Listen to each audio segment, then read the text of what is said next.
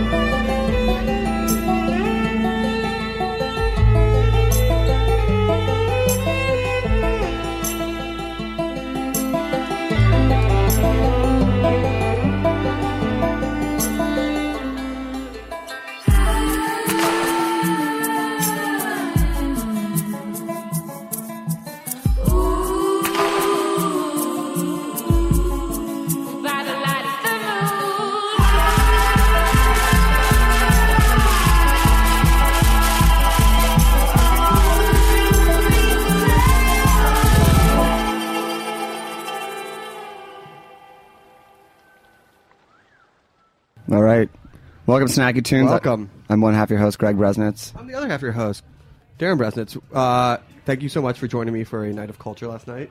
Oh, yeah. Iceman cometh at the at BAM. Bam. Brian Dennehy in a chair for Yeah. like four and a half hours. Yeah. He stands a little bit. He stands a little bit.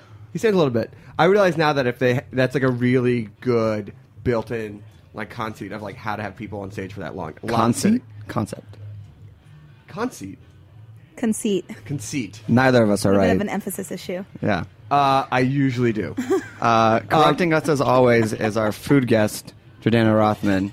Welcome back. What is this, like four years? Five years. Five years? I think. Getting old.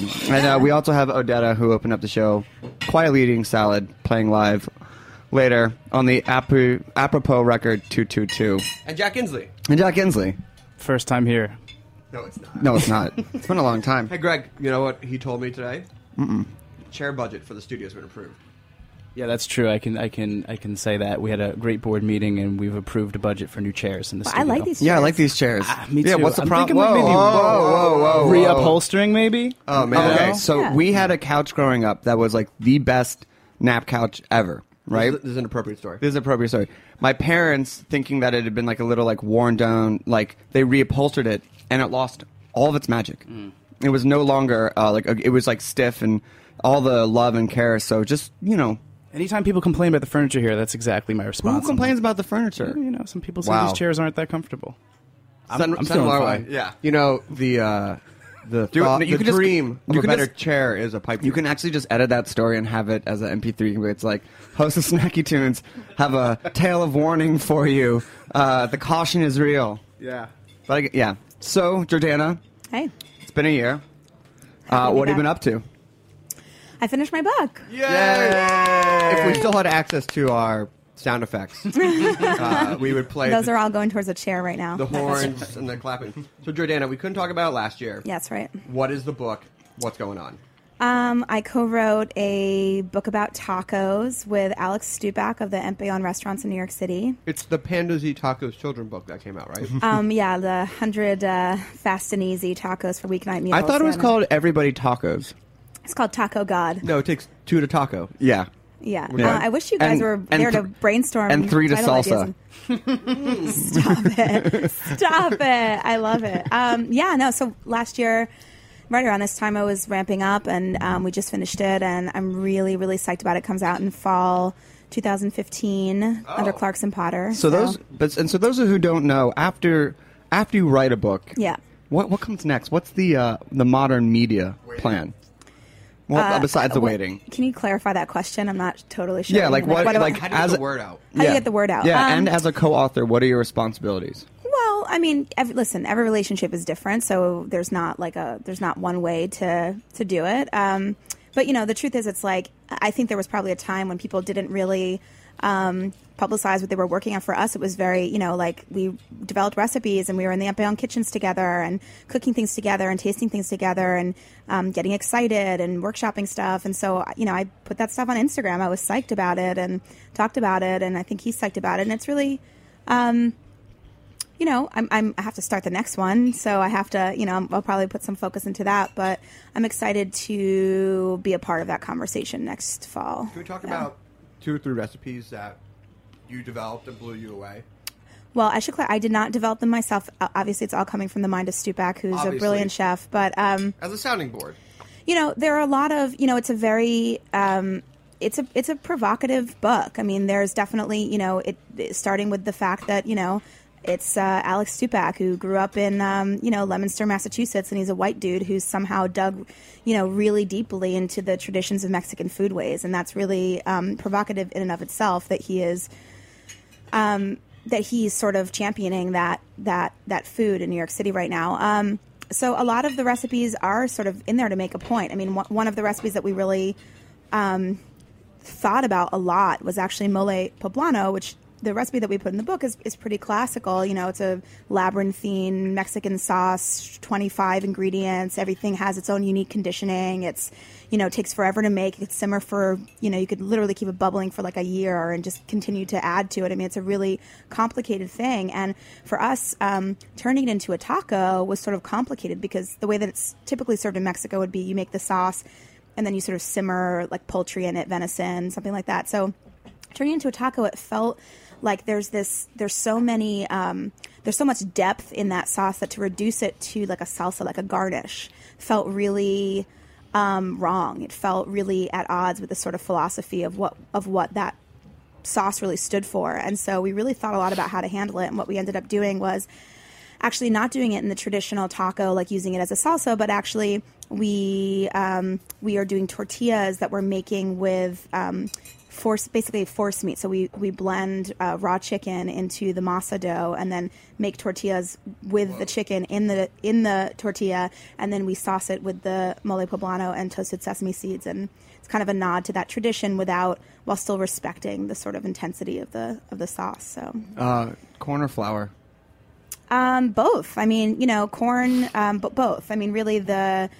I think it's easy for us as Americans to sort of think, well, flour tortillas are some American perversion of Mexican food, but in fact, there really is a there is a tradition of flour tortillas in Mexico, especially in the northern arid regions where wheat grows more easily than corn, and so it's definitely become part of the American Mexican vernacular. But um, I love both of them. I mean, corn tortillas are miraculous, of sustaining cultures for thousands of years but I also I think you know flour tortillas, which often have some fat in them, they're delicious, like naan. So delicious. So I have to say that this book comes at a really amazing time.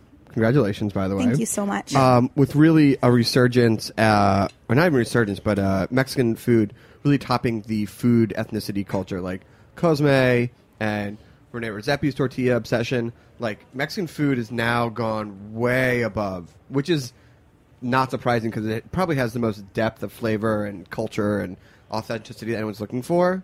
But why do you think that it's here now, and, and why is it so popular?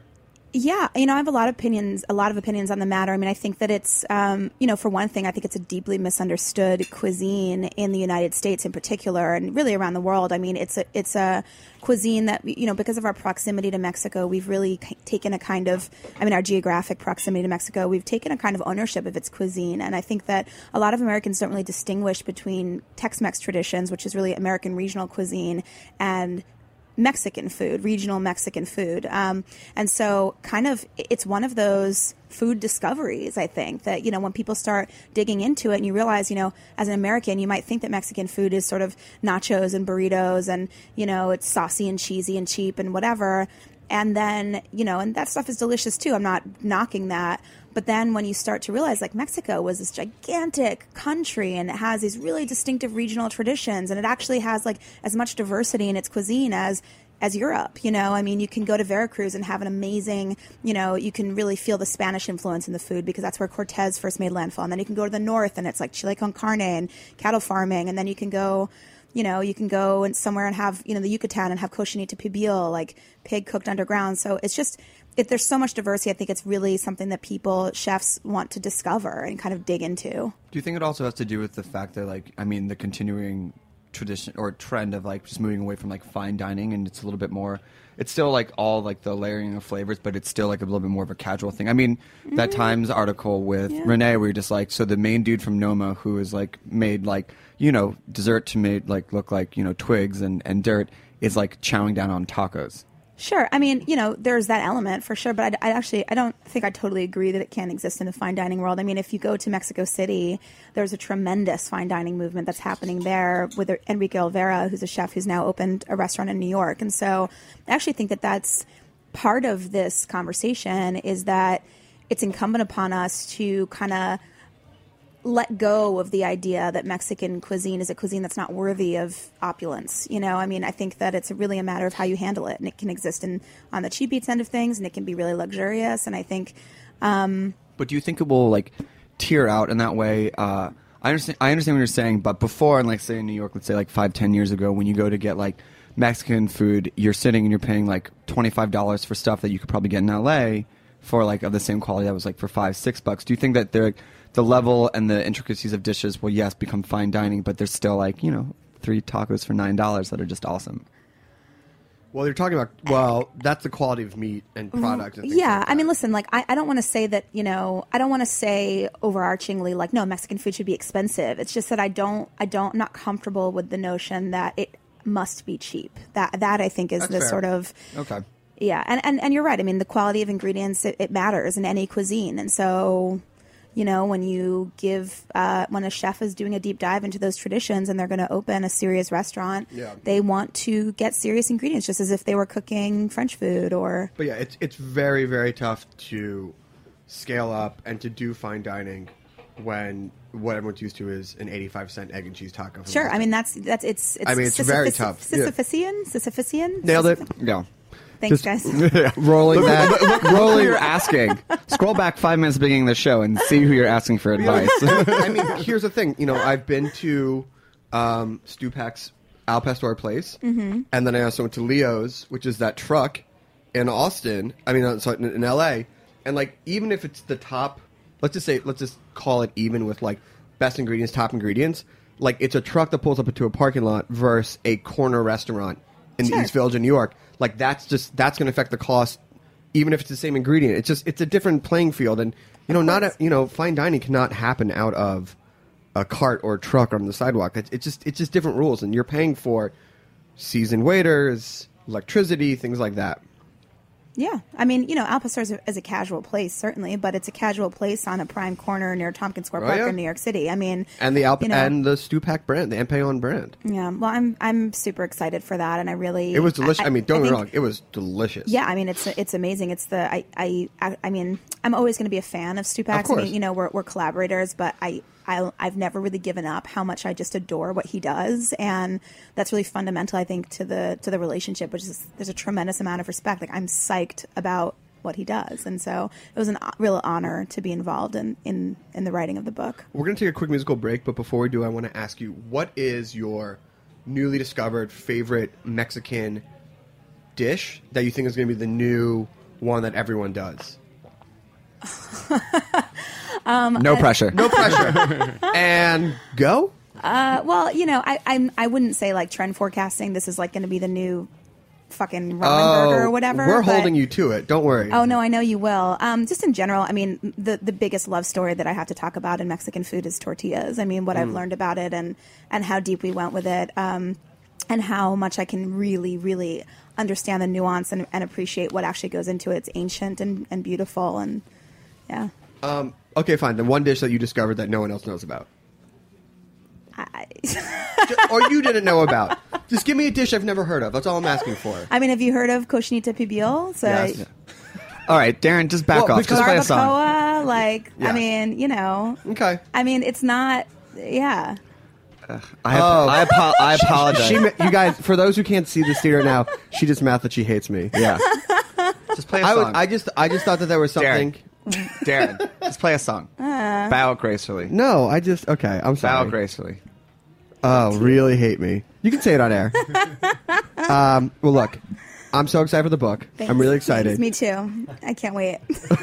and uh, maybe I'll discover something new in the book. I hope that you do. I hope that I do too. That is my hope. Um, all right, this is Crush Beaks. The song is Replica.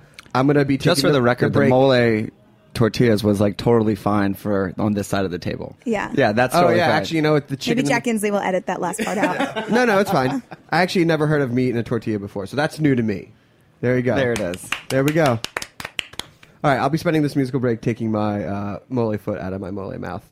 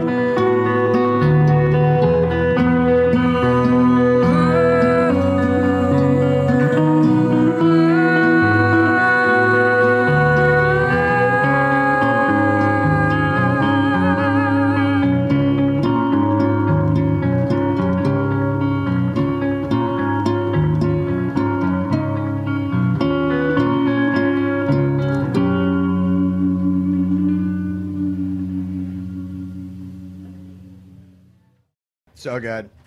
Um, so we're joined annual love of our lives, Jordana Rothman, Babies. um, and we are uh, talking about sprawl and how you know New York City used to be the center of everything for food in New York, and then it was Brooklyn, and now it's gone beyond New York, beyond Brooklyn, and like even beyond like the Metro District. And a lot of chefs are who have trained in New York have come here. It is not uncommon, but definitely very like necessary for some guys to execute their vision outside of the city. Sure. What are some of the more notable moves outside of New York from guys who are staples in the scene?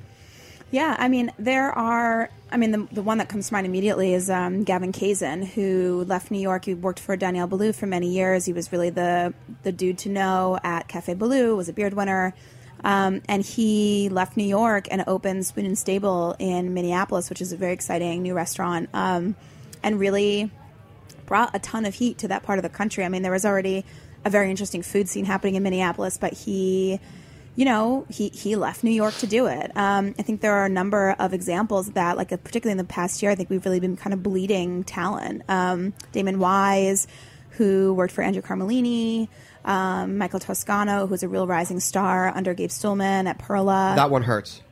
That's really rough. I mean, And he's, that he's, one- and he's under 30, too. And I, like, he was my. I love him.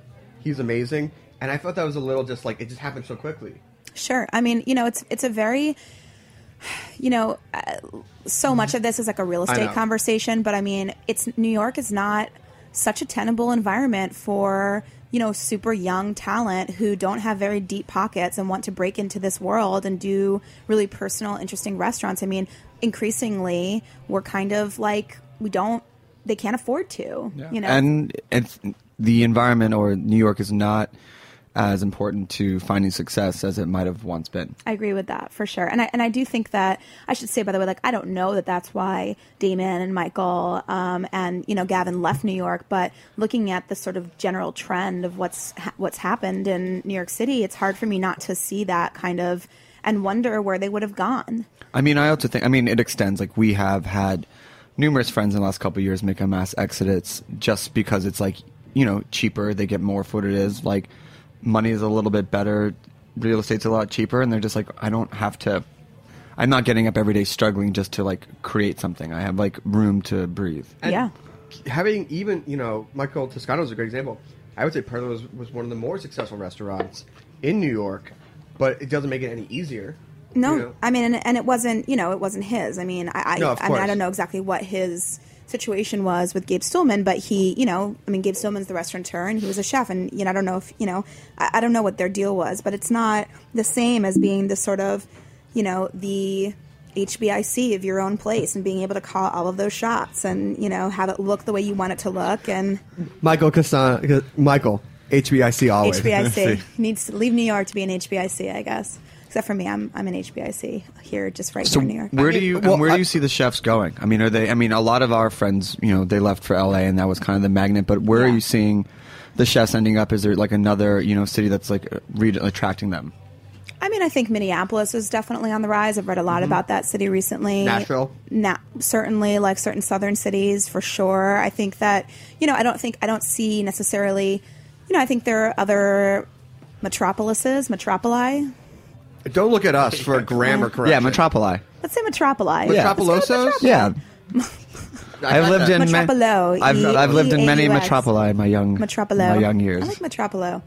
Anyway, you know, I think that they're they're they still want to be in cosmopolitan cities. They still want to be places where there's going to be a sort of clientele that's there that can appreciate that is going to appreciate what they're doing and what they're bringing equally to the city. afford. So, and that they can afford, and Yeah. that they're exactly that the, Yeah. the the customer base can afford. Um, so yeah, it'd be interesting. I mean, even even the, I mean, I you know, I don't know if that this is necessarily a, um, an indicator of things that are going on, but like the James Beard Awards are not in New York City this year. Uh, I want to say that that's probably like a much deeper. Sure, I I'm mean, saying yeah. you know, but but but you Like will see, the- you know, for example, the you know the beards one thing that the Beards did was that, you know, all the people from all over the, the country came to New York City for one weekend every May and they ate in the restaurants that were really relevant to the conversations. And it was always a big weekend. There's lots of ritual around the Beards here in New York City. And if they continue to be in other cities, who knows? I mean, they could come, come back to New York. I have no idea. But if it continues to be in other cities, what we're going to see is that, like, those people who maybe get to, were getting to New York once a year are not going to be necessarily getting to New York anymore. And so, especially the younger chefs, the guys who are only Mm-hmm. grinding out maybe thirty, thirty-five thousand dollars a year and can't afford to take off. You know, and they're getting paid, and their chefs taking them. Like, they're definitely not going, and they're definitely not going out to these giant meals. Right. So look at so you know if that continues to happen, and we're not you know. I I mean, it's it's it's a drop in the bucket, but they're not coming to New York as much, and so they're not eating in the restaurants as much, and so it's not on the radar as much. And you know, maybe that's a good thing. I mean, why does New York deserve to be the only place that you know people are talking about? It's fine. I mean, look, Chicago's definitely having a moment. You know, yeah, Chica- I mean, I, I don't think Chicago's hurting for it. Honestly, No, no, no. But I'm, but I'm saying from a food point of view, I think I, I have felt for a while now that especially, you know, with the closing of like WD50 and things like that. Sure, But you look at, you know, what's going on in Chicago. I've always thought of that as a having more progressive options, and people still being open to it, and people going out, Yeah. uh, looking for those types of, you know, Schwa. Moto, Blackbird, all that stuff. Alinea, Alinea, Next, yeah. like all those places. you know, are again, I mean, I, I I'm stepping on you, but I just want to say, I mean, I I, I think something that it- new. That's hey, guess what's a continuing trend? stepping on Darren, the Yeah. Jordana Rothman story. Um, no, I think that um, I think again, I mean, there, there's a real estate quotient in here too. I mean, you know, it, it, it is, it's in there. It's so so a progressive restaurant. I do agree with you, very much so that Chicago is much more is an environment that is much more open to sort of progressive modernist cooking than New York City, which historically has had sort of one, you know, WD fifty and then a handful of you know the influence sprinkles throughout other restaurants, and but Ch- exactly. But um, you know, in a city like, not to say that Chicago's real estate is cheap, but I mean, you know, there's a li- there, there might be a little bit more time to incubate ideas. Whereas in New York City, like you open, you're already in the red. You know, like you need to make money right away. And eating in Chicago, I mean, you know, comparatively, it's like the meals are, you know, when you get out of there, 30, 40 bucks cheaper when Sure. you per person. Eh, depending where you go. No, but I'm saying, but for the ones that get the same type of shine, I mean, outside of fine dining, even in the fine dining scene, like it is just relatively cheaper for the people who are going out, just compared to what that will set you back in New York, which I think also like allows them to just have more creativity and flexibility and get more people coming through the door. Yeah. Sure. Um, and you know where I've also seen sprawl is on the other side of the river, not so much the East River, but the Hudson, um, with the Talde guys. Oh, yeah, the Talde Jersey up there, City. and Carrino Provisions, which is phenomenal. Mm-hmm. And you're just seeing that you know people who I think now have reached a tipping point where you go to these live in these Jersey cities, these Jersey suburbs. It's no longer just being like, oh, you're so close to New York City. You're actually getting a literal taste. Thank you very much. uh, Waka waka. of what's going on trend wise in Brooklyn and Manhattan. But let's also talk about that for a second too. I mean, I hate to be such a cynic and continue to talk about money, Uh, but off, like another trend. You don't hate being a cynic. But I mean, you know, you live in Jersey City, right? You probably work in Manhattan, right? So you Unless you do that reverse commute where you're living in Manhattan working in Jersey City. Mm, yeah. Anyway, so you live in Jersey City. Maybe you work in Manhattan, and maybe you you know work for a financial institution. You go out for drinks with your buddies after work, whatever it is. But maybe like you know, I think all of us, you know, we live in Brooklyn, and I the restaurants that I go to the most are still Frankie's Four Five Seven, Prime Meats, Yeah. Buttermilk, the pla- places that are around me that are really close to me, and so I just go there all the time. So if you're looking at Jersey City and you're seeing there's a lot of young professionals here with some discretionary income and you know they can and they can either spend that money after work in the city or maybe they just like want to go home at the end of a long day but they don't because there's no amenities there that compare Yeah. to what they so if I'm a business person I'm going to look at that and say I should open something where people can dump their money into it because It's awesome. you know and so they want to keep the money in Jersey City I I think that makes a lot of sense And listen, going out there, just like imagine you don't have to get home at 10 or 11 because you went out in the city. Like, you go home, you drop your stuff, you have a martini, yeah Darren your- likes to get home around 8:30 8:30. Matlock have a nice whiskey mat boudoir, and then head out to uh, Carrino Provisions. Hang out with the Sure. Talde Boys. Sounds great. Now, wait, you were telling me some story about you went out for your father's birthday Oh my last God, night. yes, yeah. And, um, well, you can tell it. Well, so right. So I grew up um, also on the other side of the river um, in New Jersey. And uh, I grew up in a very sort of bedroom community, commuter town, you know, about 40 minutes outside of the city. Um, it's called Montville, New Jersey. You might know it because Teresa Giudice lived there until she, until now. I guess she's living in prison, so I don't really know. But Oh. you know, it's it's a very you know, it's exactly what you think. Lots of you know McMansions and whatever. Although growing up there, there were I lived down the street from like a cider mill. It was sweet, but anyway, it is a pretty classic kind of commuter town and recently they did this sort of beautification project where they opened they sort of started building like a little main street around the train station and the the premier thing in this little main street was the steakhouse um, and i had seen it kind of going up when i was visiting my parents i thought oh my god that thing is gigantic i mean it is like a compound. It is so big. It's unbelievable. And so my father's birthday was last night. So we go to the steakhouse. I guess I should name it, which is Rails Steakhouse um, in Montville, New Jersey. and um, basically, we went there, and I was totally stunned. A because like I mean, there's not even like a drugstore in the town. I mean, there's nothing. There's not like a, a business. You know, there's there's just not a ton of business in that town. It's a it's a re- extremely residential community. So let alone to have like a gigantic steakhouse, like an Aspen scale kind of thing. So I was totally amazed, and I was really interested, and it was absolutely packed. There was an open kitchen. There were chefs. There were, you know, there was, and there were all these different environments. And as we're eating dinner, my mother says to me, "Well, after dinner, we're going to go downstairs to the speakeasy." Right. And I was like, what? like a record screech. There's a speakeasy in the basement of this gigantic steakhouse in a tiny, like, not on the map town the in New good? Jersey. You know, the drinks were. Oh, and by the way, just to get into this, to get so that it's a sort of to get into the speakeasy, you had to like pull a book in a bookcase on the wall, and the bookcase slides open. But the door that slides open like says speakeasy in gigantic letters on it, so it's like So so close, but so uh, far. you know, yeah, like not so, but so um, basically, yeah, the drinks were. I mean, they weren't wor- they weren't world class cocktails, but they were pretty good, and they were you know they were pretty balanced, and they were uh, you know they were using fresh juices, and they were using you know they were muddling their. Their, their basil for their whatever, and they had, you know, I mean, some of them were made with spirits that I probably wouldn't, you know, put in the, okay. yeah. But applause.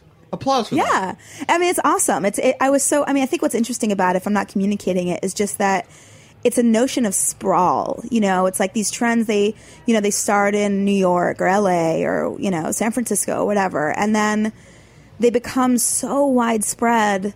And you sort of forget about it, right? Because, like, you know, PDT in the city is like the original, like, Yeah. secret bar that, you know, opened and had that whole thing. And you go through the phone booth, and it's not like a novelty to you anymore because you're so used to it. But now, eh, it's in Montville, New Jersey. I mean, it's just, and they're making like decent cocktails. It's a rising tide, man. It's good stuff. It's just, I couldn't like scrape my jaw off the floor effectively enough. Awesome. Well, enough to drink a cocktail Well, I mean, I'm not crazy. Yeah. I was in New Jersey, for God's sake, I had three. with your parents. with So, my parents. Parents on the weekend, you definitely need a couple cocktails. Yeah. Did they yeah. have punch bowls? Oh my God, they had Punch Bowl on the menu. I was so shocked. They had a Punch Bowl on the menu. And they, But I, but I mean, like- Jordana, you're staring. you're staring at the punch bowl. I, I was, and it was like a large format, you know, like you order it for the table. But I mean, and it's like I'm, it's, but it's not like any of these things are secrets anymore. So it's like anyone Right. that opens a restaurant, you know, obviously they might not have been like the first movers, but they're like, oh, what's what's going on on the world of Eater? Cool, I'm going to do those things, and it might not be of the same quality, but like good enough for Saturday night in Montvale, New Jersey. Montville. Montville, sorry. There is a Montville, but I actually That's, spent. uh, that's And I actually- am not from Montvale. That's actually a Billy Joel song. Good enough for Saturday night in a month. All right, so we're going to come back with Jordana Rothman, talk about uh, some more trends from this year and what we expect out of the rest of 2015 here on Snacky Tunes.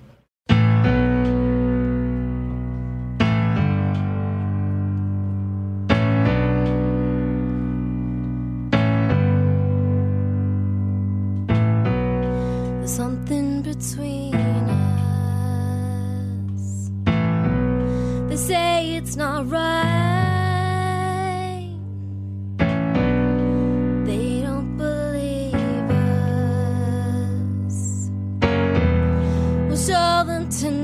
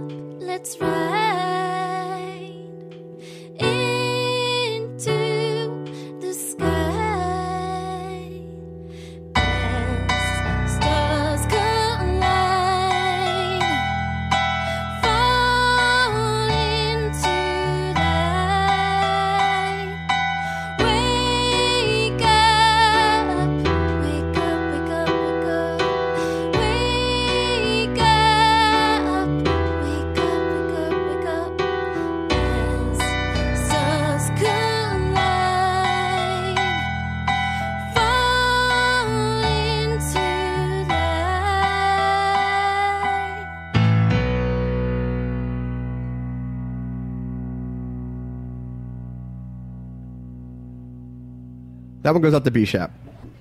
I love you. Who's going to Turkey tomorrow?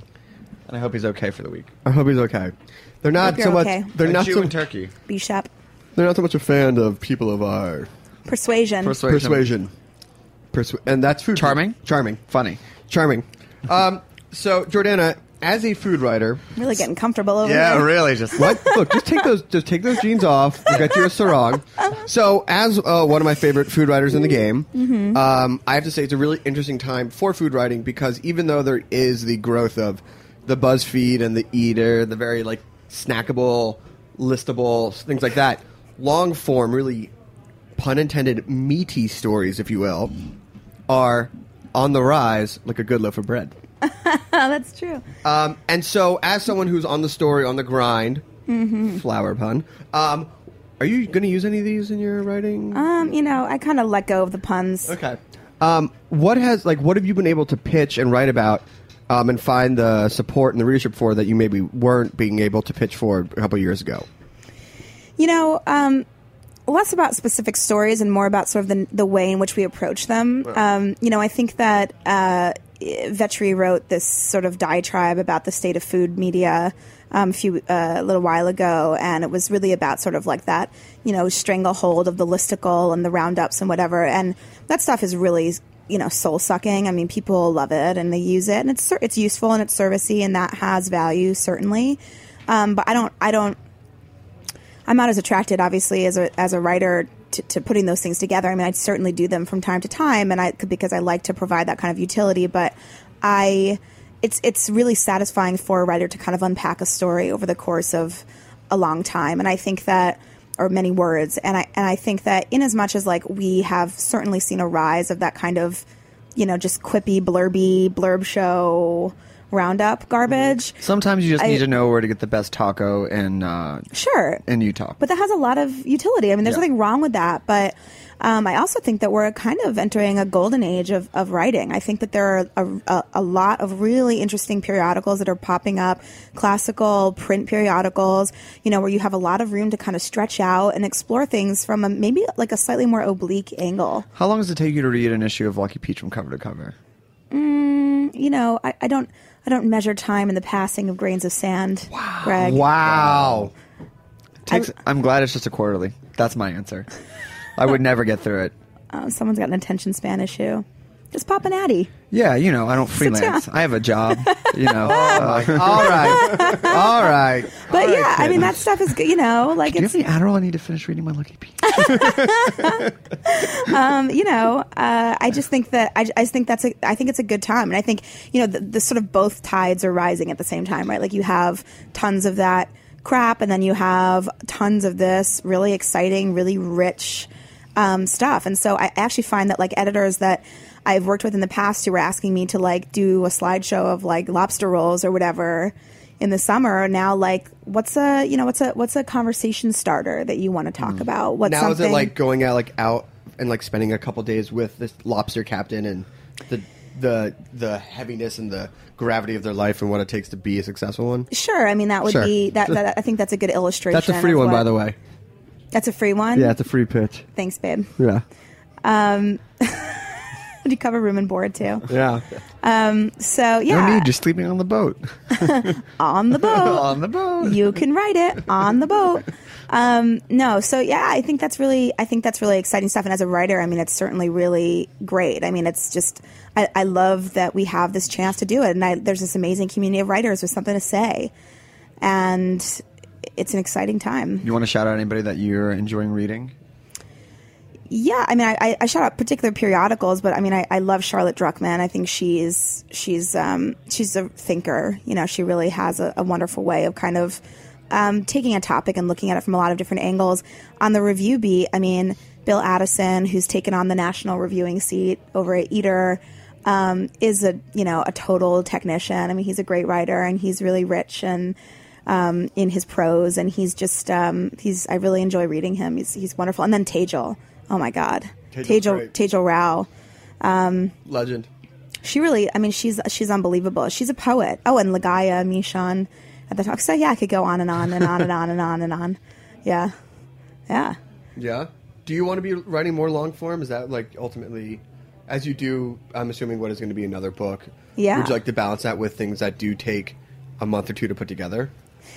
Yeah, um, I think I'll do a little of both. I think it's you know, as a freelancer, I'm starting to realize that you know. Uh, you got to kind of clear the cobwebs every now and then. It's really important to kind of, especially if you're working on a book and it's such an insular Yeah. process. And particularly, you know, um, I'd love to do some of my own more personal work in the years to come. And so I, I feel like to stay sane, you got to kind of just take on something that's somebody else's story and you want to kind of dig a little deeper into it and get outside of your own head a little bit. And it's also just fun to like do the research. I mean, the research is the best part. Yeah. The writing is the torture.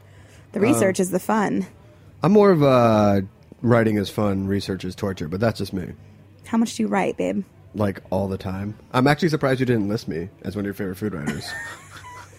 Do the emails count or what are we saying? this taco's great. Go get it. um, so before we get out of here, I want to talk about a few few things coming up uh, in this year. And you know, in the past, we've talked about different ways, and we did early in the show about how people get their food in different ways. Experience as a restaurant, a cart, and things like that. And one of the new, more successful ways to do it is really food halls. And you're seeing that at the Plaza. You're seeing it down in the financial district. Um, you're seeing it as like the. It always reminds me of that Seinfeld episode when when uh, they Jerry tells a guy to go, you know open up something that has cuisines from all different all over the world and then changes it and changes it back. But you know, going to a place where someone wants barbecue, and someone wants you know uh, sushi, and someone like this, but them all being at an amazing level, Right. and you just see this as something what I think is everybody sort of in together, helping each other pay for real estate and things like that. Sure. Yeah, um, I think food halls. You know, that's a very European tradition. I mean, there's I think it's Harrods in London, and um, but uh, we've definitely seen it sort of grow out of um, Smorgasburg here in New York, like these sort of outdoor Brooklyn flea outdoor. Uh, or sometimes indoor food markets, or just markets in general, flea market type things, where there's a ton of curated food stalls, and that kind of grew into its own thing. And now I think it's becoming even more codified. Um, inside. Um, but you know, I, I, I love that stuff, especially as you say. I mean, there's such a distinction. What you're talking about, like the you know barbecue or sushi or whatever. Like, how do you distinguish between you know the food court at the mall and something that feels like this really smart, engaging, cool thing that you can Fluorescent kind of lighting. what? Fluorescent lighting. uh, you think that's how you distinguish not using fluorescent lighting? It's a joke. oh, you were making a joke. yoke. I'm sorry, I didn't recognize it. Sometimes 'Cause it it's really wasn't a hard for me to pun? recognize when you're making jokes. Oh my god. Um, anyway, but so but you know like gotham west which is a, a market um, on the all the way on the west side in like the 40s you know ivan uh, Orkin opened his first ramen shop there and there's a wonderful like kind of spanish tapas place from Seamus mullen and there's uh, like a meat kind of thing from the guys from cannibal and it's got real utility because there there's a lot more people like living over there right now so they can actually shop and eat and use it as sort of um, a one-stop amenity hall but there's a lot more coming. I mean, Anthony Bourdain is opening a food hall of, I think, hawker stalls. I think like Singaporean really? hawker. That's what Where? I. Uh, I, um, I don't actually recall off the top of my head, but it's it's in the it's in the works. I think it's supposed maybe even this spring, like as soon as this spring. Wow.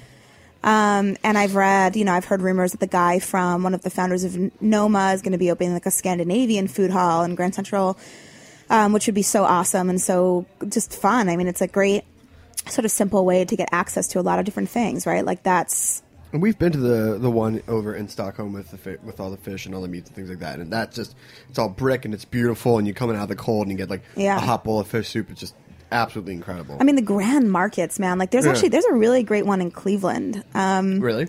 yeah, I'm I'm blanking on the name of it now. I'm sort of annoyed with myself that I am, but it's not. So, they have a few like actual food stalls in there where you get things, but it's it's just this amazing like just it like oh it was like a public market super old really beautiful old building. And you know there's like fishmongers and there's you know the sort of um, like sausage traditions of cleveland the polish stuff and pierogies and all of that. And then there's like jonathan sawyer's ramen place. There's like just great stuff. Great fun. It's like such there's such a sense of occasion to shopping those kind of places. Amazing. All right. Yeah. So you're not going to get out of here without giving me one trend prediction Mm. for this year. What do you got? Well, been giving this a lot of thought. and um, no, I mean, one thing that I've been noticing that I feel like is going to be big is um, uh, house milled flours. I would agree. You would agree? I would agree. Okay. Yeah. Yeah, I've been I've been noticing it in different places. I you know Marco Canora who uh, fr- from Hearth is has begun milling his own flour for his pasta, and um, you know Mark Ladner is milling um, for his polenta, and then there's like a pizza place from the I think it's called Bruno. It's from the people behind Box Kite in the East Village. They just did a Kickstarter campaign to raise money to like get their own mill and install it in the basement. And I think if you want to sort of talk about the kind of fever dream, the sort of coming full circle of the farm to table movement, like when you're milling your own grain, Yeah. like you're fucking there. I mean, it's a big part of Dan Barber's um, third plate uh, book and the Barber Wheat and Ancient Greens. Yeah. Yeah, I mean, it's like I mean, the idea is that like it's tough because there's not consistency of modern flour and Mm-hmm. the shelf life is shorter, but it is something that is like healthier, has all the original nutrients and everything that you need, and it's a unique flavor. It's like another way to like set yourself apart from any of your competitors. Sure, and it's not ble- it's not you know bleached and you know I run say some bland, but yes, yeah, but bleach as well. Bleach, Yeah, Yeah. I mean it's it's it's really um it's it is. It's, it's I think that's exactly right. I mean everything that you want to eat now, all the places that you really care about are doing things that have idiosyncrasies and you know the best. I mean when you're baking bread, for example, like it's a, it, one of the things that's so poetic and beautiful about baking bread is that you have to adjust every single day. The humidity, the elevation, the you know whatever it is. It's never the same day to day, and so to be able to go even deeper with that and actually be providing your own grain to do that, I mean, it's ancient, it's it's beautiful, it's like it's so personal and idiosyncratic, and Yeah, and I also think that your point is right, where it's like you know you're going to go so far to do sustainable and farm to table and all those things, and then you just have basic underlying ingredients Yeah. that don't snap to those like same set of standards. It's like right, well, it's a contradiction. once you get all the way down and that's chill down, and you start looking like, all right, so where can we improve? That's probably one of the most you know, along with oils and you know butters Yeah. and things like that. Yeah, that's right, exactly. And how like how how far down in the basement can you actually go? How much can you control? All the I way to the soil, baby. All the way down. well, Jordana, it's been a pleasure. Stick around. Thanks, dudes. Hang out. We got Odetta Coming up next. live next.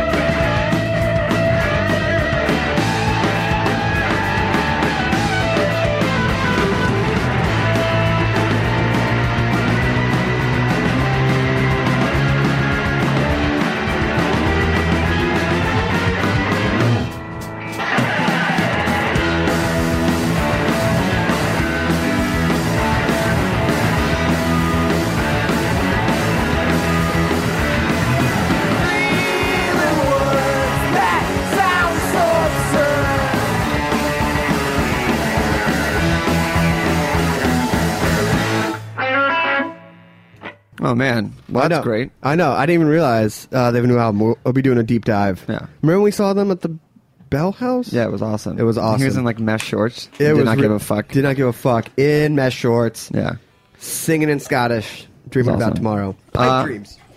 Odetta Hartman, welcome to Snacky Tunes. Hello. Jack Inslee, first time meeting. Hi. Hi. Yeah. Uh, big day today. Oh yeah. You want to talk about it?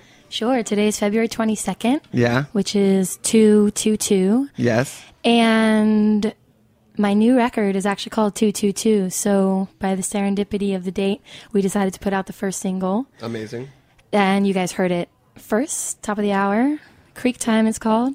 So, we've been celebrating all kinds of all kinds of things today. Um, and it's also an angel number 222. So, there's lots of positive attributes. What's the angel number? Uh, it's called the Master Builder number, and it's all about pursuing your divine soul purpose. And that was just a coincidence. 22 is my lucky number. And then in the process of working on this record, 222 kept popping up all over the place. And in numerology, they say if numbers start to follow you, then that means that you're getting a message.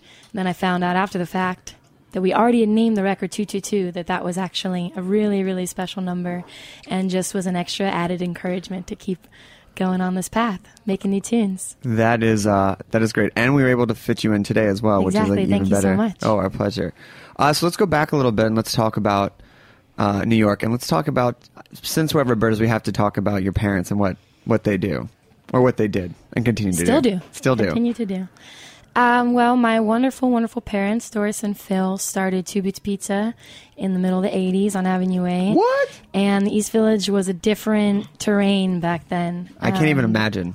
Yeah, I can't either, really. I mean, I was a little baby. Were they were they both making pies or like or what's the how, what's the division of labor there? Well, actually, they started. My dad's first restaurant was the Great Jones Cafe. If you guys are familiar on Great Jones Street, Mm-hmm. Yep. and that place actually still exists. Yes, My family sold it, and we were just there on Mardi Gras actually last week, and everything is exactly the same. So my dad and his best friend from growing up opened that together.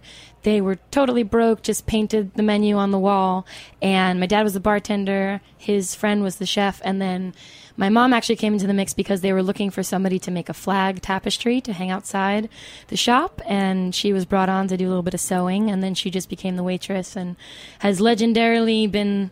Um, she's gone down in history as dancing on the tables, and I think there were some pretty crazy things there. and then, because of that successful partnership, my parents decided to open Two Boots, and um, it just kind of took off from there. And it's still going, it's still spreading, and it's And, amazing. Uh, did the your love of music come from your parents or was it self? Uh, where did you find it? Definitely, my parents encouraged all of their kids to play music. I have an older brother. He started playing violin when he was four. And then I started playing violin when I was four. And then my little sister started playing violin when she was four. So we were all trained in the Suzuki method. And all of us still play music. For all of us in the room who don't know what that is, Um, so there's a lot of different kinds of um, pedagogy, and uh, the Suzuki method comes from Japan, and it's just a bunch of different books, and basically you move through it piece by piece. Jack is working on his piano book repertoire Suzuki right piano, now. yeah. how many books are there? Seven. Seven. Oh, So it's basically Usually just a collection. four-year-olds get through book one. You know, Yeah. So Well, like, But basically, each song is going to teach you a new skill. So as you move through the book, you're oh wait, is it one still song per book? No, there's Oh. probably like 20, 20. So it takes a while to get through. Um, but it just it's just a, a very popular way to learn classical music. And so I went to the Third Street Music School and played violin. Started taking uh, guitar and going to rock and roll day camp. And then once I got into college, I was in a folk band and started to get more into like the mandolin and the banjo and other string instruments. Folk hero. My Yes. folk hero? Well, I wrote my thesis on Alan Lomax, who, for those of you who don't know, he um, worked for the Library of Congress, and he Pete Seeger was his assistant, and he used to go and travel around the country and then the world in the 30s with huge, huge record. Like technically, it was called portable recording technology, but it weighed like 400 pounds. so he would go into the fields, into the prisons, um, onto back porches, and start archiving and um, cataloging and recording all of this really rich American folk culture. And if he hadn't done that, then we might not have that legacy. So he kind of influenced the general shaping of American culture and I'm really obsessed with him. Yeah, that is a, definitely a good hero. That is Yeah. a great hero. Yeah. You know, he like discovered like Woody Guthrie, uh, Muddy Waters. and those, but these those guys people. never really went anywhere. Um, why don't we uh, Why don't we hear a song? yeah. Okay. Yeah. Um, need some water We'll just first. test that and make sure it works. So yeah, I'm really interested in folk Test the Traditions. Sure it works. Yeah, so coming through.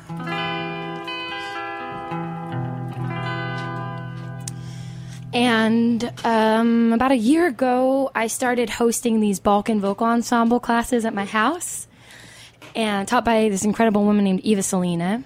And she taught us a song called Bato Nebo, and it was traditionally a lullaby that um, Balkan country singers used to um, bring into the child of a, uh, the room of a sick child, and they would do all these kinds of rituals and sing this song and light beautiful fragrances just to get the bad spirit because they thought the sickness was caused by a bad spirit.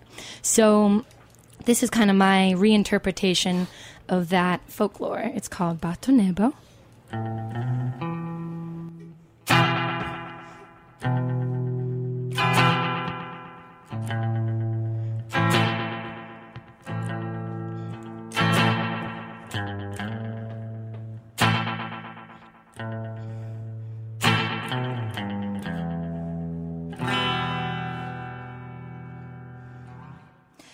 It's true. I could have done better. But I won't be bullied to fully take the blame.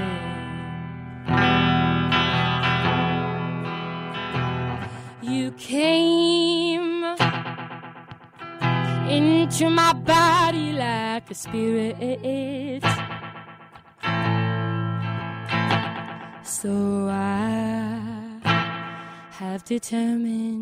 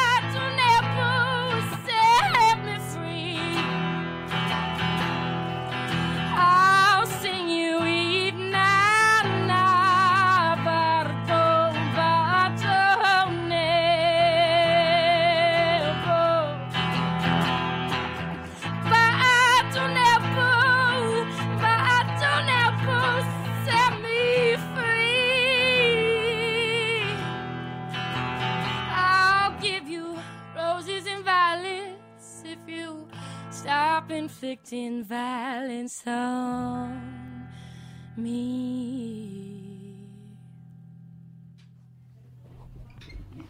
Great. Better So than great. Totally fucking awesome. is that? Thank you. Well, can we work up towards that? Because what are you gonna? How are you gonna compliment the That's next where two we're gonna songs? start. Oh, we're okay. gonna end with epic. Oh, okay. Um, so that's a lot to live up to. Uh, That was great. Where So- do, uh, what's your writing process? Just you? Where do you pull your influence from? Uh, yeah, my writing process is just just me right now. Jack and I probably are going to work on some collabos in the future. Oh yeah. Um, basically, my writing process starts always with mistakes, and I really the banjo is my newest instrument, but I really love it because I don't really know technically how to play it. So I just kind of fuss around on it until I find something that I think is really beautiful or really weird. And then it's mostly by ear. So if I find one chord that I really like, then in my head I'll kind of hear another note and then figure out how to move to the next one. Um, and then piece by piece it comes together. And usually the lyrics come out in one sitting. Um, I don't really, there's some kind of songwriters that really tinker, get the words exactly right, the poetry, everything. For me, it's really emotional. So it just kind of floods out. Different every time, too. Different every time. And I mean, for outside uh, influences as well, I know that you teach younger girls electronic music and radio production. Like, do you find any influence in your teaching, or take us through that experience? Absolutely. Um, so these songs I'm playing today are from 222, which is a new record, but it's actually been done for a couple of months. So um, I have been inspired by the girls of the girls, the Lower East Side Girls Club is where I work, and they are into totally different kinds of music. I, in the first couple of weeks, I asked them all to make a list of their top 10 favorite songs. None of them were anything that I knew. And I came home to Jack and I said, Hey, do you think you could download these songs for me? And they actually are like all of the songs that he plays in the club with full service DJs The club. the club. So these like 12 year olds have been turning me on to all kinds of new music.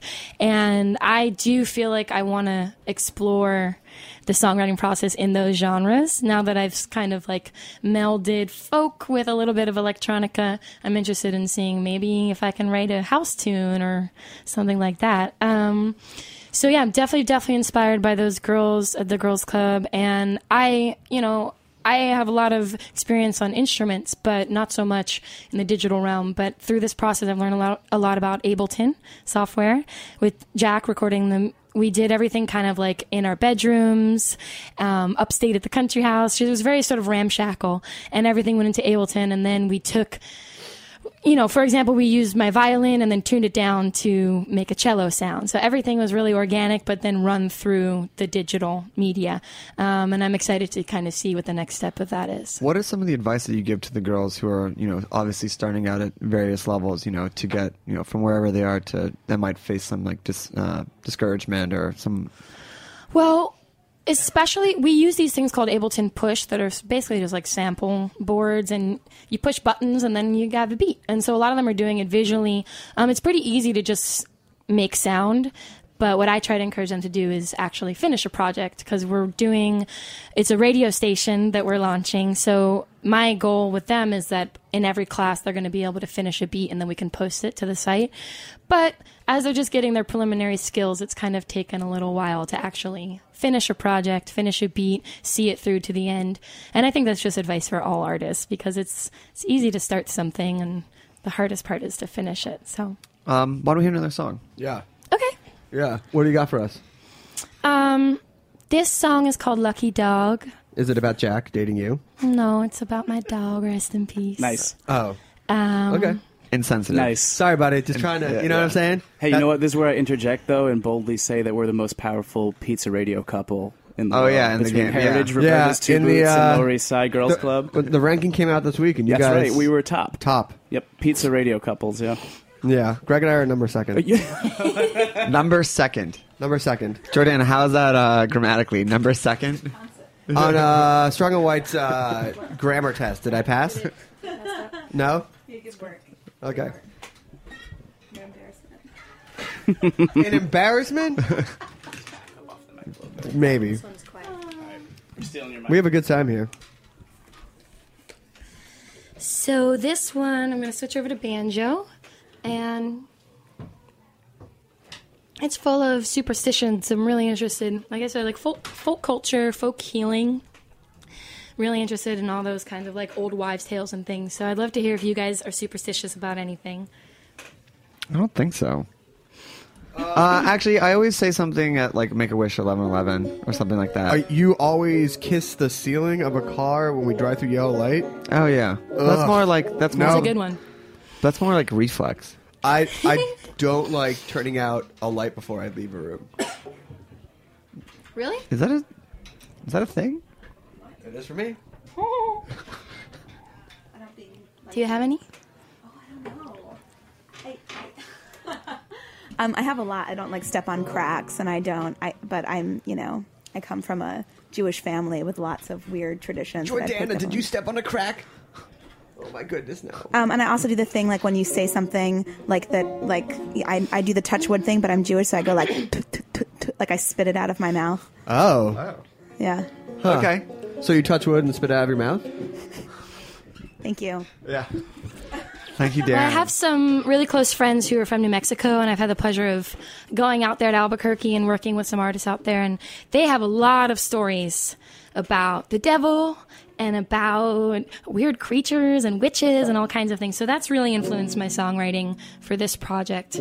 Um, so without further ado, this song is called Lucky Dog. I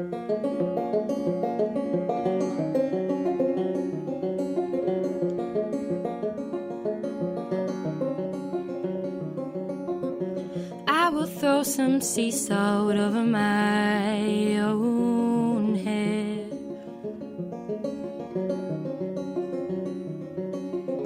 Sprinkle flour to keep Satan off my doorstep.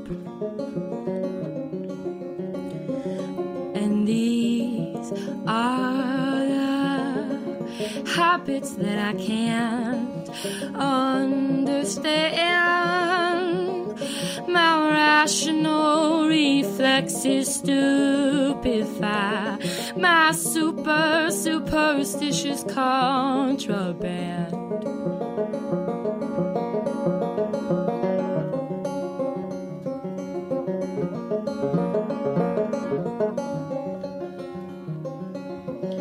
Chinese charms with concave mirrors peer off my sill.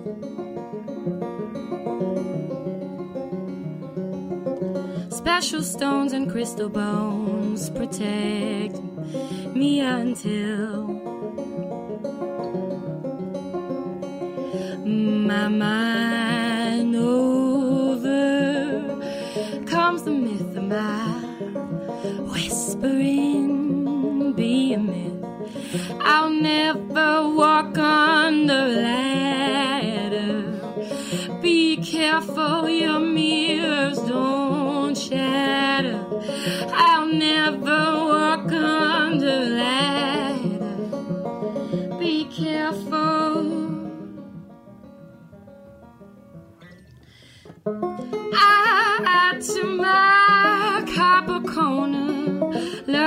pennies, turquoise, and fool's gold. I light up my ghost town sage, water glasses, oils, a witch's orb. Oh, I'll never itch my palm. Here's to my lucky dog.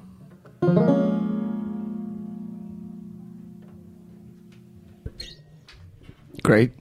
Very sweet. Very touching. I could see that playing at the end of uh, a movie about losing one of your favorite favorite animals. Oh, I mean, it's beautiful. It's touching.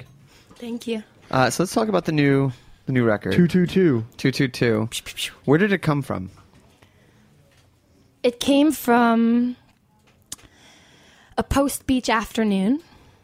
Jack and I enjoyed the sunshine and had been talking for a little bit about maybe experimenting with recording. Jack is coming from a radio background, um, a DJ background, a hip hop background. And we just set up in my mom's bedroom and we had one mic and a sunburn and we made one song in that day and then that was kind of our canvas that we started to create the thesis around and a lot of this record has been grounded in uh, portable field recordings kind of like that's what I was talking about. Alan Lomax, that's been a big interest of mine. Jack also brought that to the table. So we would just like hang out in the kitchen and grind the pepper grinder or put on the faucet or bang on a pot or click some scissors and then we turn that into percussion sounds or just sort of like sound design narration for the songs. So a lot of the songs are telling stories. So we were able to create these atmospheres and these audio landscapes around the songs. And that first song called Tap Tap, which is the second on the record, kind of became the concept. And then we were sitting in backyard having brunch one day It was a bad brunch. it was a bad brunch, but it was very fortuitous for our ideas. And we came up with kind of the concept of this record. I previously had made two EPs, and both of them featured amazing musicians, daptone horn players, and you know Afro funk bass players, really really talented dudes. But it was like ten people in the band, and we were I attracted Mama Coco's Funky Kitchen. Shout out oh, to nice. Oliver, and it was super fun and it was just live and it was really raw and I'm super proud of that work and that's kind of when I met Jack was when I was working on that, starting work on that. But he really pushed me to pursue a solo act and I of course was a little had a little bit of trepidation about that because it's obviously fun to play with other people but it's also incredibly vulnerable to just be it's just all you. So that was the basis of this project is that everything every sound was going to be sampled from me. So you'll hear all over the record there's like pitch down vocals that are singing along with me that's that's me even though it sounds like a man it's me um, like i said before um, with the faucets um, everything was just produced by us and by me totally um, yeah, not not really relying on anybody else, not relying on an engineer or a studio or even a space. I mean, it's very much collage altogether. So we were in different places. We were in the Long Island basement of Jack's youth, and um, yeah, that's where it came from. That's how you get girls down to the basement. Oh my god! Hey, instead of listening to records, go. I want to make a record with you, right? Yeah, that's right. um, what's like one of the more surprising things you learned about your process by making this record? Oh, so many surprises. You can give me like one in your top three. It doesn't need to be the number one. One of my top three. Well, good surprises or bad surprises? Give me one of each. Um, one of the other things that Jack said to me right at the start was that he wanted to record more songs that were going to actually end up on the record. And I historically have been really attached to the songs that I write because they're a part of my soul, right?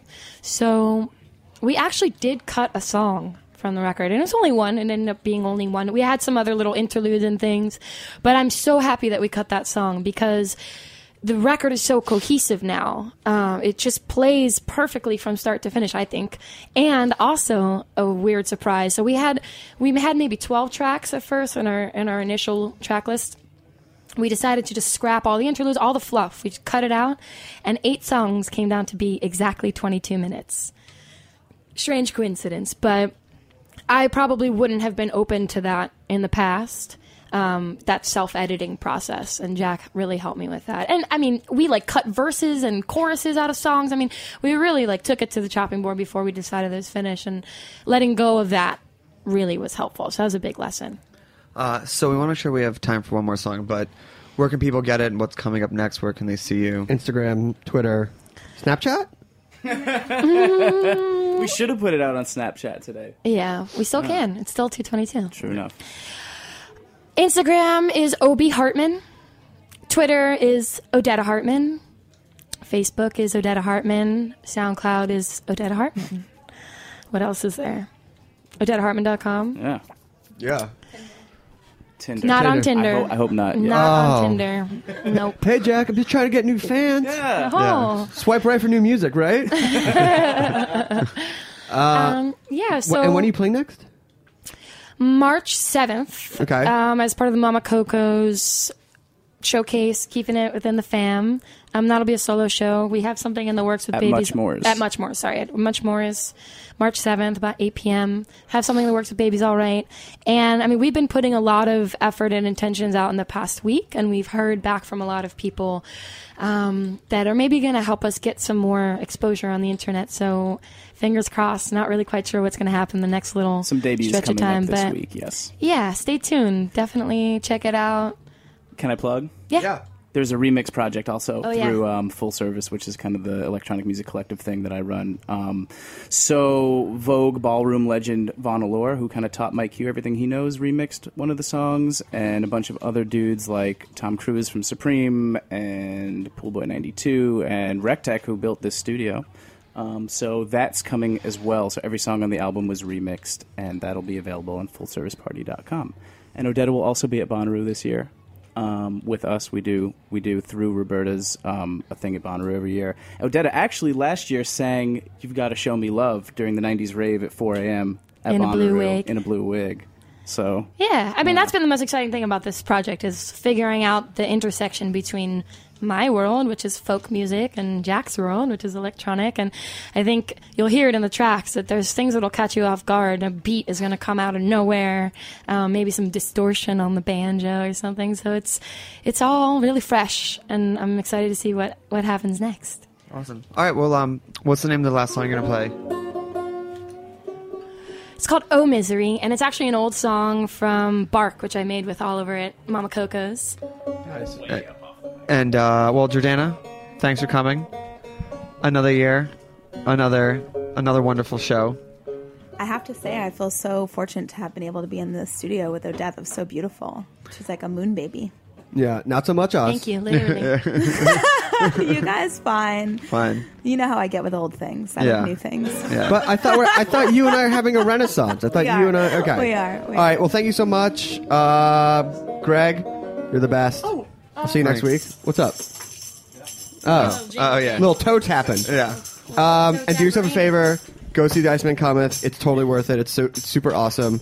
Shout out to uh, Brian Dennehy and Nathan Lane for giving us five hours of pleasure. And if you have a chance, uh, let the white let the right one in. Is, Let the white one in.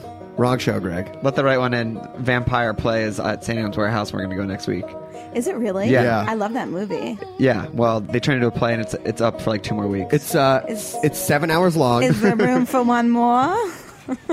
seven, information. seven hours long. They just do three hours of snowing. It's beautiful. uh, all right, I'll be in LA next week. Greg, I'll miss you. Just a shrug? You'll have a good time. Way harsh. All right, take us out.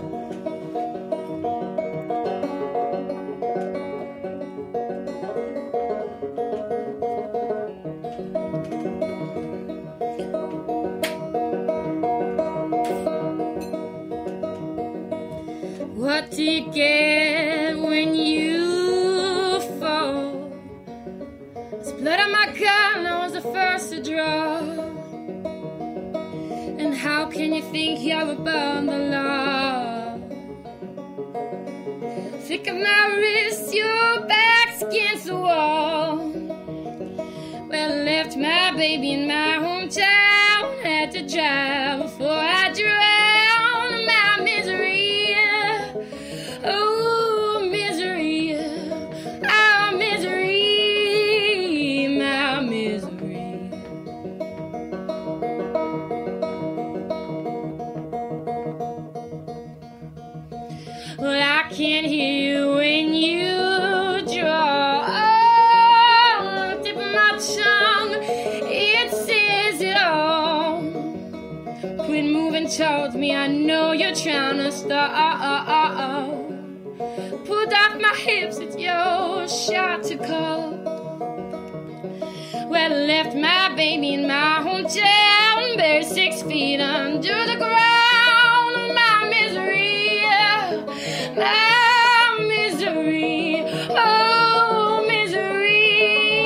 misery, my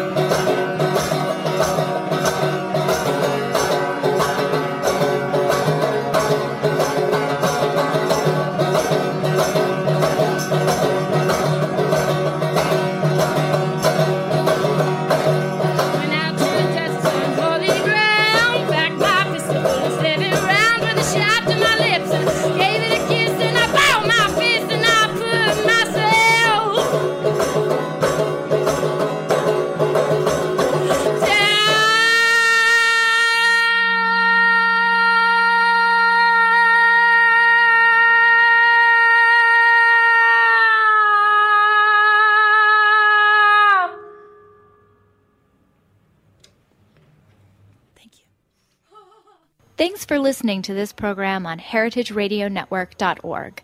You can find all of our archived programs on our website or as podcasts in the iTunes Store by searching Heritage Radio Network. You can like us on Facebook and follow us on Twitter at heritage underscore radio. You can email us with questions anytime at info at heritageradionetwork.org. Heritage Radio Network is a 501c3 nonprofit. To donate and become a member, visit our website today. Thanks for listening.